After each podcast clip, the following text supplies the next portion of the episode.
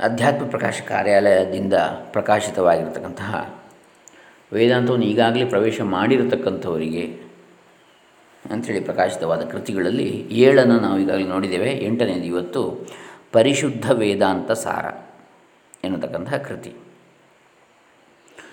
ಶ್ರೀ ಶ್ರೀ ಸಚ್ಚಿದಾನಂದೇಂದ್ರ ಸರಸ್ವತಿ ಸ್ವಾಮೀಜಿಗಳವರ ಕೃತಿ. ಓ, ಅದನ್ನು ಇವತ್ತು ಶುರು ಮಾಡೋಣ. ಓಂ ಶ್ರೀ ಗುರುಭ್ಯೋ ನಮಃ. ಹರಿ ಓಂ ಶ್ರೀ ಗಣೇಶಾಯ ನಮಃ. ಡಾಕ್ಟರ್ ಕೃಷ್ಣಮೂರ್ತಿ ಶಾಸ್ತ್ರಿ ದಂಬೆ ಪುಣಚ, ಕರ್ನಾಟಕ.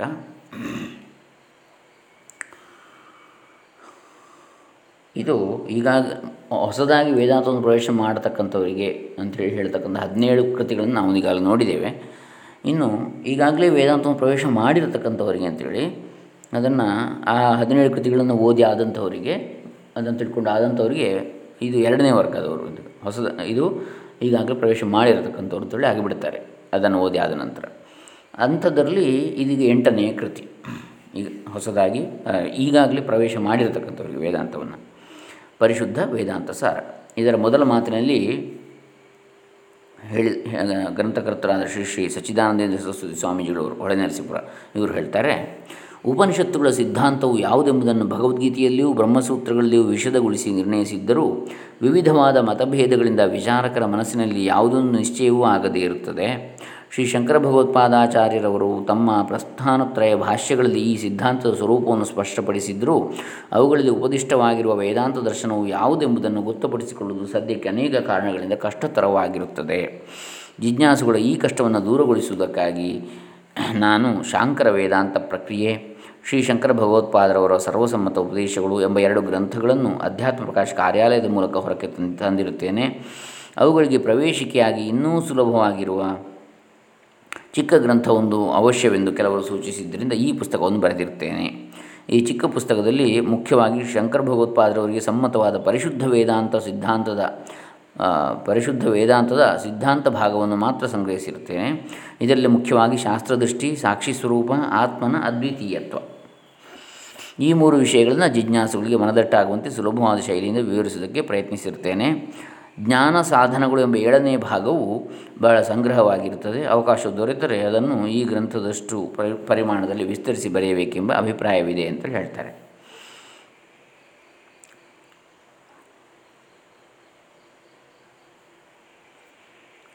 ಈಗ ಇದರಲ್ಲಿ ಸುಮಾರು ಏಳು ಅಧ್ಯಾಯಗಳಿವೆ. ವಿಷಯ, ಪ್ರವೇಶ, ವೇದಾಂತ, ಸಿದ್ಧಾಂತ, ಅದ್ವೈತ ಜ್ಞಾನಕ್ಕೆ ಶಾಸ್ತ್ರದೃಷ್ಟಿ ಬೇಕು. ಶಾಸ್ತ್ರದಲ್ಲಿ ಹೇಳಿರುವ ಆತ್ಮಸ್ವರೂಪ, ಆಮೇಲೆ ಮುಖ್ಯ ಆತ್ಮ, ಆಮೇಲೆ ಆತ್ಮನ ಅದ್ವಿತೀಯತ್ವ ಏಳನೆಯದು ಜ್ಞಾನ ಸಾಧನಗಳು ಅಂಥೇಳಿ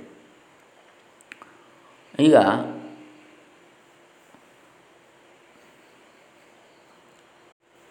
ಪರಿಶುದ್ಧ ವೇದಾಂತ ಸಾರ. ಒಂದನೇ ಅಧ್ಯಾಯ, ವಿಷಯ, ಪ್ರವೇಶ.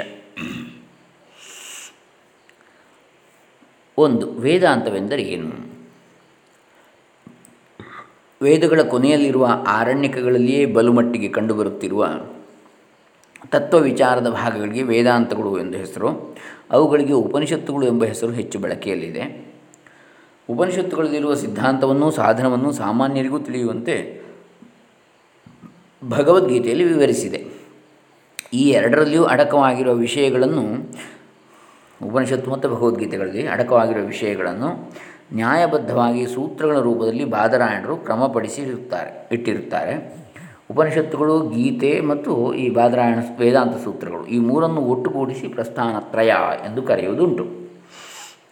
ಹೀಗೆ ಪ್ರಸ್ಥಾನತ್ರಯದಲ್ಲಿ ಹೇಳಿರುವ ದರ್ಶನವನ್ನು ವೇದಾಂತವೆಂದೇ ಕರೆಯುತ್ತಾರೆ. ಇನ್ನು ಪರಿಶುದ್ಧ ವೇದಾಂತವೆಂದರೇನು ವೇದಾಂತದಲ್ಲಿ ನಿಜವಾಗಿ ಅಡಕವಾಗಿರುವ ಸಿದ್ಧಾಂತವು ಯಾವುದು? ಆ ಸಿದ್ಧಾಂತವನ್ನು ಮನಗಾಣುವುದಕ್ಕೆ ಮಾಡಬೇಕಾದ ಸಾಧನಗಳು ಯಾವುವು? ವೇದಾಂತ ಜ್ಞಾನದಿಂದ ಆಗುವ ಪ್ರಯೋಜನವು ಏನು ಎಂಬುದನ್ನು ಬಹಳ ಹಿಂದಿನ ಕಾಲದಿಂದ ಇಂದಿನವರೆಗೂ ಬೇರೆ ಬೇರೆ ಆಚಾರ್ಯರುಗಳು ತಮ್ಮ ತಮ್ಮ ತಿಳುವಳಿಕೆ ಮಟ್ಟದಿಂದ ವಿವರಿಸಿರುತ್ತಾರೆ. ಅವುಗಳೆಲ್ಲವೂ ವೇದಾಂತ ದರ್ಶನಗಳೇ ಆದರೂ ಮೂಲ ವೇದಾಂತಗಳಾದ ಉಪನಿಷತ್ತುಗಳಲ್ಲಿ ಕಾಣದೇ ಇರುವ ಹಲವು ವಿಚಾರಗಳನ್ನು ಅವುಗಳಲ್ಲಿ ಬೆರಕೆ ಮಾಡಿರುವುದು ಕಂಡುಬರುತ್ತದೆ. ಯಾವ ಹೊರಗಿನ ವಿಚಾರಗಳ ಬೆರಕೆಯೂ ಇಲ್ಲದ ಅಪ್ಪಟ ವೇದಾಂತವನ್ನು ಶ್ರೀ ಗೌಡಪಾದಾಚಾರ್ಯರು, ಶ್ರೀ ಶಂಕರ ಭಗವತ್ಪಾದರವರು ನಿಸ್ಸಂಶಯವಾಗಿ ಜಿಜ್ಞಾಸುಗಳಿಗೆ ಮನಗಾಣಿಸಿಕೊಟ್ಟು ವೇದಾಂತ ಗ್ರಂಥಗಳನ್ನು ಬರೆದಿರ್ತಾರೆ ಶ್ರೀ ಗೌಡಪಾದರವರ ಮಾಂಡುಕ್ಯ ಕಾರಿಕೆಗಳು ಮತ್ತು ಶ್ರೀ ಶಂಕರ ಭಗವತ್ಪಾದರವರ ಪ್ರಸ್ಥಾನತ್ರಯ ಭಾಷ್ಯಗಳು. ಉಪನಿಷತ್ತು, ಬ್ರಹ್ಮಸೂತ್ರ ಮತ್ತು ಭಗವದ್ಗೀತೆ ಪ್ರಸ್ಥಾನತ್ರಯ. ಇವುಗಳ ಮೇಲಿನ ಭಾಷ್ಯಗಳು. ಇವುಗಳಿಂದ ತಿಳಿಯಬರುವ ವೇದಾಂತವನ್ನು ಇಲ್ಲಿ ಪರಿಶುದ್ಧ ವೇದಾಂತ ಅಂತೇಳಿ ಕರೆಯಲಾಗಿದೆ. ಪರಿಶುದ್ಧ ವೇದಾಂತದ ಹೆಗ್ಗುರುತುಗಳು ಯಾವುವು ಅಂತ ಮೂರನೇ ಪ್ರಶ್ನೆ. ಈಗಿನ ಕಾಲದಲ್ಲಿ ಶ್ರೀ ಶಂಕರ ಭಗವತ್ಪಾದರವರ ಹೆಸರಿನಲ್ಲಿ ಅನೇಕ ಪ್ರಕರಣಗಳು ಹುಟ್ಟಿರುತ್ತವೆ. ಆ ಆಚಾರ್ಯರ ಉಪದೇಶಗಳಿಂದ ಬಗೆ ಬಗೆಯ ಮತಗಳು ಪ್ರಚಾರಕ್ಕೆ ಬಂದಿರ್ತವೆ ಆದರೆ ಪರಿಶುದ್ಧ ವೇದಾಂತಕ್ಕೆ ಕೆಲವು ಹೆಗ್ಗುರುತುಗಳು ಇರ್ತವೆ ಮೊದಲನೇದಾಗಿ, ಅದಕ್ಕೆ ಉಪನಿಷತ್ ಭಾಷ್ಯ ಗೀತಾ ಭಾಷ್ಯ ಅಥವಾ ಸೂತ್ರ ಭಾಷ್ಯ ಈ ಮೂರರಲ್ಲಿ ಒಂದರ ಆಧಾರವಿರಬೇಕು. ಎರಡನೆಯದು ಆ ವೇದಾಂತದಲ್ಲಿ ಹೇಳಿರುವುದು ಶಾಸ್ತ್ರಾಧಾರದಿಂದಲೇ ಆಗಿದ್ದರೂ ಯುಕ್ತಿ ಅನುಭವಗಳಿಗೆ ಹೊಂದುಗಡೆಯಾಗಿರಬೇಕು ಯುಕ್ತಿ ಅಂದರೆ ಸುಮ್ಮನೆ ಏಕೆಂದರೆ ಆದ್ದರಿಂದ ಎಂಬ ಮಾತುಗಳಿಂದ ಕೂಡಿದ ವಾಕ್ಯ ಸಮೂಹವಲ್ಲ, ತರ್ಕಶಾಸ್ತ್ರ ಪಂಕ್ತಿಗಳ ಗಡಿಬಿಡಿಯೂ ಅಲ್ಲ. ಅನುಭವಕ್ಕೆ ಹೊಂದುಗಡೆಯಾಗುವಂತೆ ಹೆಜ್ಜೆ ಹೆಜ್ಜೆಗೂ ನಿಷ್ಪಕ್ಷಪಾತಿಯಾದ ಬುದ್ಧಿಗೆ ಒಪ್ಪಾಗುವಂತೆ ತಿಳಿಸಿಕೊಡುವ ವಿಷಯ ವಿಚಾರ ಕ್ರಮವೇ ಯುಕ್ತಿ. ಅನುಭವವೆಂದರೆ ಯಾವನಾದರೂ ಒಬ್ಬ ವ್ಯಕ್ತಿಗೆ ಮಾತ್ರ ಮೀಸಲಾಗಿರುವ ಸಮಾಧಿ, ತಪಸ್ಸಿದ್ಧಿ ಮುಂತಾದವುಗಳಿಂದ ಆಗುವ ಅರಿವಲ್ಲ. ಲೋಕದಲ್ಲಿ ಎಲ್ಲರಿಗೂ ಈಗ ಇದ್ದುಕೊಂಡಿರುವ ಸಾರ್ವತ್ರಿಕ ಅನುಭವವೇ ಅದು. ಸಾರ್ವತ್ರಿಕವಾಗಿ ಎಲ್ಲರಿಗೂ ಹೊರಗಿನ ವಿಷಯಗಳನ್ನು ಕುರಿತ ಇಂದ್ರಿಯ ಅನುಭವ ಆಗುತ್ತಿರುತ್ತದೆ ಮನಸ್ಸಿನಲ್ಲಿ ಸುಖ ದುಃಖಾದಿಗಳ ಅನುಭವವೂ ಆಗುತ್ತಿರುತ್ತದೆ ಆದರೆ ಈಗ ನಾವು ಹೇಳುತ್ತಿರುವ ಸಾರ್ವತ್ರಿಕ ಅನುಭವವೆಂದರೆ ವಿಷಯ ರಾಶಿಯನ್ನೆಲ್ಲ ಕುರಿತ ಒಟ್ಟು ಅನುಭವವು. ದೇಶಕಾಲ ಅವಸ್ಥೆಗಳ ಕಟ್ಟಿಲ್ಲದೆ ಎಲ್ಲಕ್ಕೂ ಅನ್ವಯಿಸುವ ಪೂರ್ಣ ಅನುಭವವು. ವೇದಾಂತ ಶಾಸ್ತ್ರವು ಹೇಳುವ ತತ್ವವು ಈ ಸಾರ್ವತ್ರಿಕ ಅನುಭವಕ್ಕೆ ಹೊಂದುಗಡೆಯಾಗಿರುವುದರಿಂದಲೇ ಅದು ಪ್ರಮಾಣವೆನಿಸಿರುತ್ತದೆ.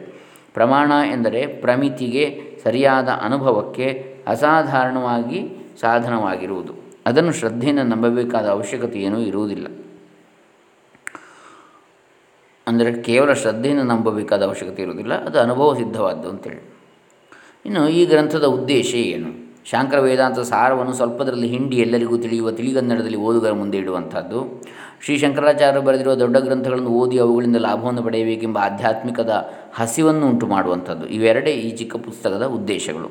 ಮೂಲ ಪ್ರಮಾಣ ವಚನಗಳನ್ನು ಇಲ್ಲಿ ಆದಷ್ಟು ಕಡಿಮೆಯಾಗಿ ಕೊಟ್ಟಿರ್ತದೆ ಸಂಸ್ಕೃತವು ಚೆನ್ನಾಗಿ ತಿಳಿಯದಿರುವವರಿಗೂ ಅವುಗಳ ಅರ್ಥ ಆಗುವಂತೆ ಅವುಗಳ ಅಭಿಪ್ರಾಯವನ್ನು ಅಲ್ಲಲ್ಲಿಯೇ ವಿಷದಗೊಳಿಸಿರ್ತದೆ ಸಾರ್ವತ್ರಿಕ ಅನುಭವಕ್ಕೆ ಹೊಂದಿಕೆಯಾದ ಯುಕ್ತಿಗಳನ್ನೇ ಇಲ್ಲಿ ಜೋಡಿಸಿ ವಿಷಯವನ್ನು ತಿಳಿಸಿದೆ.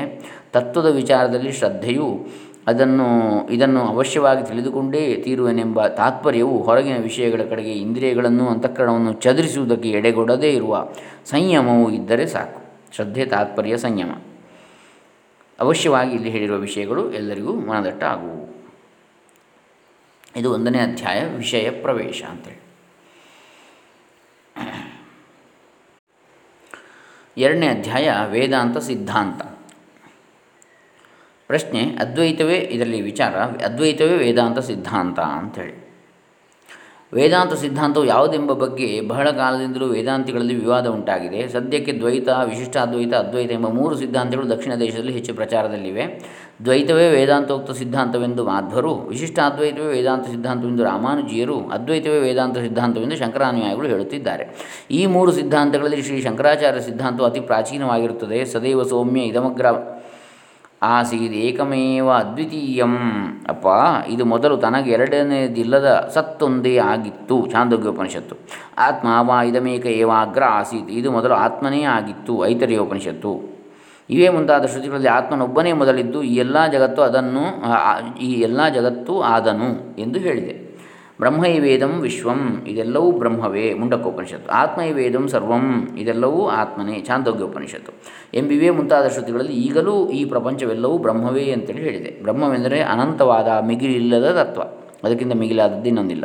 ಅದೊಂದೇ ಪರಮಾರ್ಥ ಎಂಬುದು ಅನುಭವಕ್ಕೆ ಹೊಂದುತ್ತದೆ. ಆದ್ದರಿಂದ ಅದ್ವೈತವೇ ವೇದಾಂತ ಸಿದ್ಧಾಂತವೆಂದು ಶ್ರೀ ಶಂಕರಾಚಾರ್ಯರು ಹೇಳ್ತಾರೆ. ಅದ್ವೈತವು ಅನುಭವಕ್ಕೆ ಹೇಗೆ ಹೊಂದುವುದು ಎಂಬುದನ್ನು ಈ ಗ್ರಂಥದಲ್ಲಿ ಮುಂದೆ ತಿಳಿಸಿಕೊಡಲಾಗುವುದು. ಇನ್ನು ಅದ್ವೈತವೆಂದರೇನು ಅದ್ವೈತ, ಅಭೇದ ಎಂಬ ಶಬ್ದಗಳನ್ನು ಪರ್ಯಾಯವೆಂದು ಕೆಲವರು ತಿಳಿಯುತ್ತಾರೆ. ಇದು ಸರಿಯಲ್ಲ. ಭೇದ ಎಂದರೆ ಬೇರೆ ಬೇರೆಯಾಗಿರೋದು ಕುದುರೆ, ಕೋಣ ಇವೆರಡು ಬೇರೆ ಬೇರೆ. ಆದ್ದರಿಂದ ಅವೆರಡಕ್ಕೂ ಭೇದವಿದೆ. ಅಭೇದವಿಲ್ಲ. ಜೀವ, ಬ್ರಹ್ಮ ಇವರಿಬ್ಬರು ಭಿನ್ನರಾಗಿರುತ್ತಾರೆ. ಅವರಿಬ್ಬರು ಮೊದಲು ಒಂದೇ ಬ್ರಹ್ಮವಾಗಿದ್ದರು, ಮುಂದೆಯೂ ಒಂದೇ ಬ್ರಹ್ಮವಾಗುತ್ತಾರೆ ಎಂದು ಕೆಲವರು ವೇದಾಂತಿಗಳು ವಾದಿಸುತ್ತಿದ್ದರು.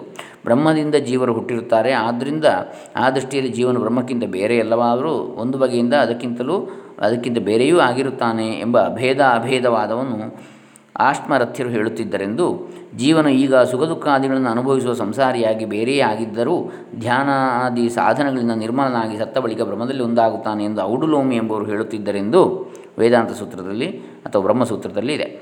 ಹೀಗೆ ಬ್ರಹ್ಮಕ್ಕೂ ಜೀವನಿಗೂ ಭೇದ ಅಭೇದವಿರಲಿ, ಭೇದವೇ ಇರಲಿ, ಮುಕ್ತಿಯಾಗುವಾಗ ಜೀವನು ಬ್ರಹ್ಮವೇ ಆಗಿಬಿಡುತ್ತಾನೆ ಎಂದಿರುವುದರಿಂದ ಈ ಇಬ್ಬರು ವಾದಿಗಳು ಅಭೇದವಾದಿಗಳೇ ಆಗಿರುತ್ತಾರೆ. ಆದರೂ ಅವರು ಅದ್ವೈತಿಗಳಲ್ಲ. ಅದ್ವೈತವೆಂದರೆ ದ್ವೈತವಿಲ್ಲದ್ದು ಎಂದರ್ಥ. ದ್ವಿಧೇತಂ ದ್ವೈತಮಿತ್ಯಾಹು ತದ್ಭಾವೋ ದ್ವೈತಮುಚ್ಯತೆ ತನ್ನಿಷೇಧೇನ ಚಾದ್ವೈತಂ ಪ್ರತ್ಯಗ್ ವ್ಯಸ್ ಪ್ರತ್ಯಗ್ವಸ್ತ್ವಭಿಧೀಯತೆ ದ್ವಿಧಾ ಏತಂ ದ್ವೀತಂ ಇತಿ ಆಹು ತದ್ಭಾವ ದ್ವೈತಂ ಉಚ್ಯತೆ ತನ್ನಿಷೇಧೇನ ಚ ಅದ್ವೈತಂ ಪ್ರತ್ಯಗ್ವಸ್ತು ಅಭಿಧೀಯತೆ. ಎರಡು ಬಗೆಯಾಗಿ ವಿಂಗಡಿಸಿಕೊಂಡಿರುವುದು ದ್ವೀತವು. ಆ ದ್ವೈತದ ಸ್ವಭಾವವೇ ದ್ವೈತವೆನಿಸುತ್ತದೆ. ಎಲ್ಲಕ್ಕೂ ಒಳಗಿರುವ ನಮ್ಮ ಆತ್ಮನಲ್ಲಿ ಯಾವ ದ್ವೈತವೂ ಇಲ್ಲವಾದ್ದರಿಂದ ಆ ಆತ್ಮವಸ್ತುವಿಗೆ ಅದ್ವೈತವೆಂದು ಹೆಸರು. ಬೃಹದಾರಣ್ಯಕ ವಾರ್ತಿಕದಲ್ಲಿ ಹೇಳ್ತಾರೆ ಸುರೇ ಸುರೇಶ್ವರಾಚಾರ್ಯರು ಶ್ರೀ ಶಂಕರಾಚಾರ್ಯ ಶಿಷ್ಯರಾದ ಸುರೇಶ್ವರಾಚಾರ್ಯರು. ಬ್ರಹ್ಮದಲ್ಲಿ ದ್ವೈತವಿಲ್ಲ ಎಂದರೆ ಎರಡು ಕವಲುಗಳಿಲ್ಲ. ಹೆಚ್ಚುಂಟು ಎಂದೇನು ಅಭಿಪ್ರಾಯವೇ ಅಲ್ಲ. ಎರಡು ಕೌಲುಗಳಿಲ್ಲ ಅಂದರೆ ಎರಡಕ್ಕಿಂತ ಹೆಚ್ಚುಂಟು ಅಂತಲ್ಲ. ದ್ವಿಧಾ ತ್ರಿಧಾ ವಾ ಬಹುಧಾ ಕಾರಣಂ ಸದ್ಭವಿ, ದ್ವಿಧಾ ತ್ರಿಧಾ ವಾ ಬಹುಧಾ ಕಾರಣಂ ಸದ್ಭವೇದಿಹ. ತಸ್ಯ ಆತ್ಮನಿ ನಿಷಿದ್ಧತ್ವಾದ ಆತ್ಮಾದ್ವೈತೋ ಭವೇತ್ ತತಃ. ಎರಡು ಬಗೆಯಾಗಲಿ ಮೂರು ಬಗೆಯಾಗಲಿ ಇನ್ನೂ ಹೆಚ್ಚಿನ ಸಂಖ್ಯೆಯ ವೈವಿಧ್ಯವಾಗಲಿ ಯಾವ ಬಹುತ್ವವೂ ಆತ್ಮನಲ್ಲಿ ಇರುವುದಿಲ್ಲ.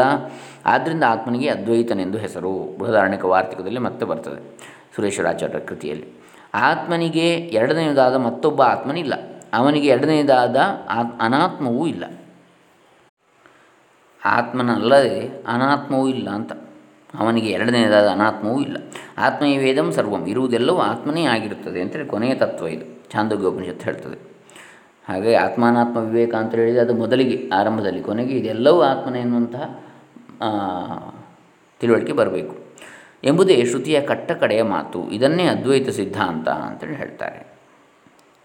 ಇನ್ನು ಬ್ರಹ್ಮಾತ್ಮೈಕತ್ವವೇ ವೇದಾಂತ ಸಮ್ಮತ ಅಂಥೇಳಿ. ಬ್ರಹ್ಮ ಆತ್ಮವು ಒಂದೇ ಅಂತೇಳಿ ಆತ್ಮ ಇದೇ ವೇದಾಂತ ಸಮ್ಮತವಾದದ್ದು. ಆತ್ಮನೆಂದರೆ ಸ್ವರೂಪವು, ತನ್ನ ರೂಪ, ಸ್ವರೂಪ. ನನ್ನ ಆತ್ಮನು ಎಂದರೆ ನಿಜವಾಗಿರುವ ನನ್ನ ಸ್ವರೂಪವೆಂದೇ ಅರ್ಥ. ಶ್ರುತಿಗಳಲ್ಲಿ ಬ್ರಹ್ಮವನ್ನು ಆತ್ಮನೆಂದೇ ಕರೆದಿರ್ತದೆ. ನಮಗೆ ಕಾಣುವ ಪ್ರಪಂಚವೆಲ್ಲವೂ ಬ್ರಹ್ಮವೇ ಎಂದು ಶ್ರುತಿಯಲ್ಲಿ ಸಾರಿ ಸಾರಿ ಹೇಳಿರುವಂತೆ ಅದೆಲ್ಲವೂ ನಮ್ಮ ಆತ್ಮನೇ ಎಂದು ಸಾರಿ ಸಾರಿ ಹೇಳಿರುತ್ತದೆ ಉದಾಹರಣೆಗೆ ನೋಡಿರಿ, ಬ್ರಹ್ಮೈ ವೇದಮೃತಂ ಪುರಸ್ತಾತ್, ಬ್ರಹ್ಮ ಪಶ್ಚಾತ್, ಬ್ರಹ್ಮ ದಕ್ಷಿಣದಶ್ಚೋತ್ತರೇಣ ಅಧಶ್ಚೋರ್ಧ್ವಂಜ ಪ್ರಸ, ಪ್ರಸತಂ, ಬ್ರಹ್ಮೈ ವೇದಂ ವಿಶ್ವಮಿದಂ ವರಿಷ್ಠಂ. ಈ ಮುಂದೆ ಕಾಣಿಸುತ್ತಿರುವುದು ಬ್ರಹ್ಮವೇ, ಹಿಂದುಗಡೆ ಕಾಣಿಸುತ್ತಿರುವುದು ಬ್ರಹ್ಮವೇ, ಎಡಕ್ಕೂ ಬಲಕ್ಕೂ ಇರುವುದು ನಿಜವಾಗಿ ಬ್ರಹ್ಮವೇ, ಕೆಳಕ್ಕೂ ಮೇಲಕ್ಕೂ ಹರಡಿಕೊಂಡು ಕಾಣಿಸುತ್ತಿರುವುದು ಬ್ರಹ್ಮವೇ. ಈ ಜಗತ್ತೆಲ್ಲವೂ ಶ್ರೇಷ್ಠವಾದ ಬ್ರಹ್ಮವೇ ಮುಂಡಕೋಪನಿಷತ್ತು ಆತ್ಮೈವಾಧಸ್ತಾದಾತ್ಮೋಪರಿಷ್ಟಾದಾತ್ಮ ಪಶ್ಚಾದಾತ್ಮ ಪುರಸ್ತಾದಾತ್ಮ ದಕ್ಷಿಣದ ಆತ್ಮೋತ್ತರತಃ. ಆತ್ಮೈವೇದಂ ಸರ್ವಂ, ಕೆಳಗಿರುವುದು ಆತ್ಮನೇ, ಮೇಲಿರುವುದು ಆತ್ಮನೇ, ಹಿಂದುಗಡೆ ಇರುವುದು ಆತ್ಮನೇ, ಮುಂದುಗಡೆ ಇರುವುದು ಆತ್ಮನೇ, ಬಲಕ್ಕಿರುವುದು ಆತ್ಮನೇ, ಎಡಕ್ಕಿರುವುದು ಆತ್ಮನೇ, ಇದೆಲ್ಲವೂ ಆತ್ಮನೇ, ಚಾಂದೋಗ್ಯೋಪನಿಷತ್ತು. ಹಾಗಾಗಿ ಏನಾಯಿತು ಮುಂಡಕೋಪನಿಷತ್ತಿನಲ್ಲಿ ಬ್ರಹ್ಮವೇ ಎಲ್ಲವೂ ಹಿಂದೆ ಮುಂದೆ ಕೆಳಗೆ ಮೇಲೆ ಅಂತ ಹೇಳಿದೆ. ಚಾಂದೋಗ್ಯೋಪನಿಷತ್ತಲ್ಲಿ ಆತ್ಮವೇ ಹಿಂದೆ ಮುಂದೆ ಕೆಳಗೆ ಮೇಲೆ ಎಲ್ಲ ಕಡೆ ಇರುವಂಥದ್ದು ಅಂತ ಹೇಳಿದೆ. ಹಾಗಾದರೆ ಅದೆರಡು ಒಂದೇ ಅಂತ ಆಯಿತಾ? ನಮ್ಮ ಆತ್ಮನು ಒಬ್ಬನು, ಬ್ರಹ್ಮವು ಬೇರೊಂದು, ಈ ಆತ್ಮನು ಎಂದಾದರೂ ಒಂದು ದಿನ ಯಾವುದಾದರೂ ಒಂದು ಸಾಧನದ ಫಲವಾಗಿ ಬ್ರಹ್ಮವಾಗುವನು ಎಂದು ತಿಳಿಯಬಾರದು. ಎಲ್ಲೆಲ್ಲಿ ಏನೇನು ಕಾಣಿಸುತ್ತಿರುವುದು ಅದೆಲ್ಲವೂ ನಿಜವಾಗಿಯೂ ಬ್ರಹ್ಮವೇ, ಅದೆಲ್ಲವೂ ಆತ್ಮನೇ. ಆದ ಕಾರಣ ಬ್ರಹ್ಮವೇ ಆತ್ಮನು, ಆತ್ಮವೇ ಬ್ರಹ್ಮವು. ಬ್ರಹ್ಮವೆಂಬುದು ಪರೋಕ್ಷವಾಗಿ ಯಾವುದೋ ದೇಶದಲ್ಲಿ, ಯಾವುದೋ ಕಾಲದಲ್ಲಿರುವ ವಸ್ತುವಲ್ಲ. ನಮ್ಮ ಆತ್ಮನೆಂಬುದು ಈಗ ಸಂಸಾರಿಯಾಗಿದ್ದುಕೊಂಡು ಆಮೇಲೆ ಯಾವಾಗಲೋ ಒಮ್ಮೆ ಎಲ್ಲಿಯೋ ಒಂದು ದೇಶದಲ್ಲಿ ಅಸಂಸಾರಿಯಾದ ಬ್ರಹ್ಮಸ್ವರೂಪವನ್ನು ಪಡೆದುಕೊಳ್ಳುವುದಿಲ್ಲ.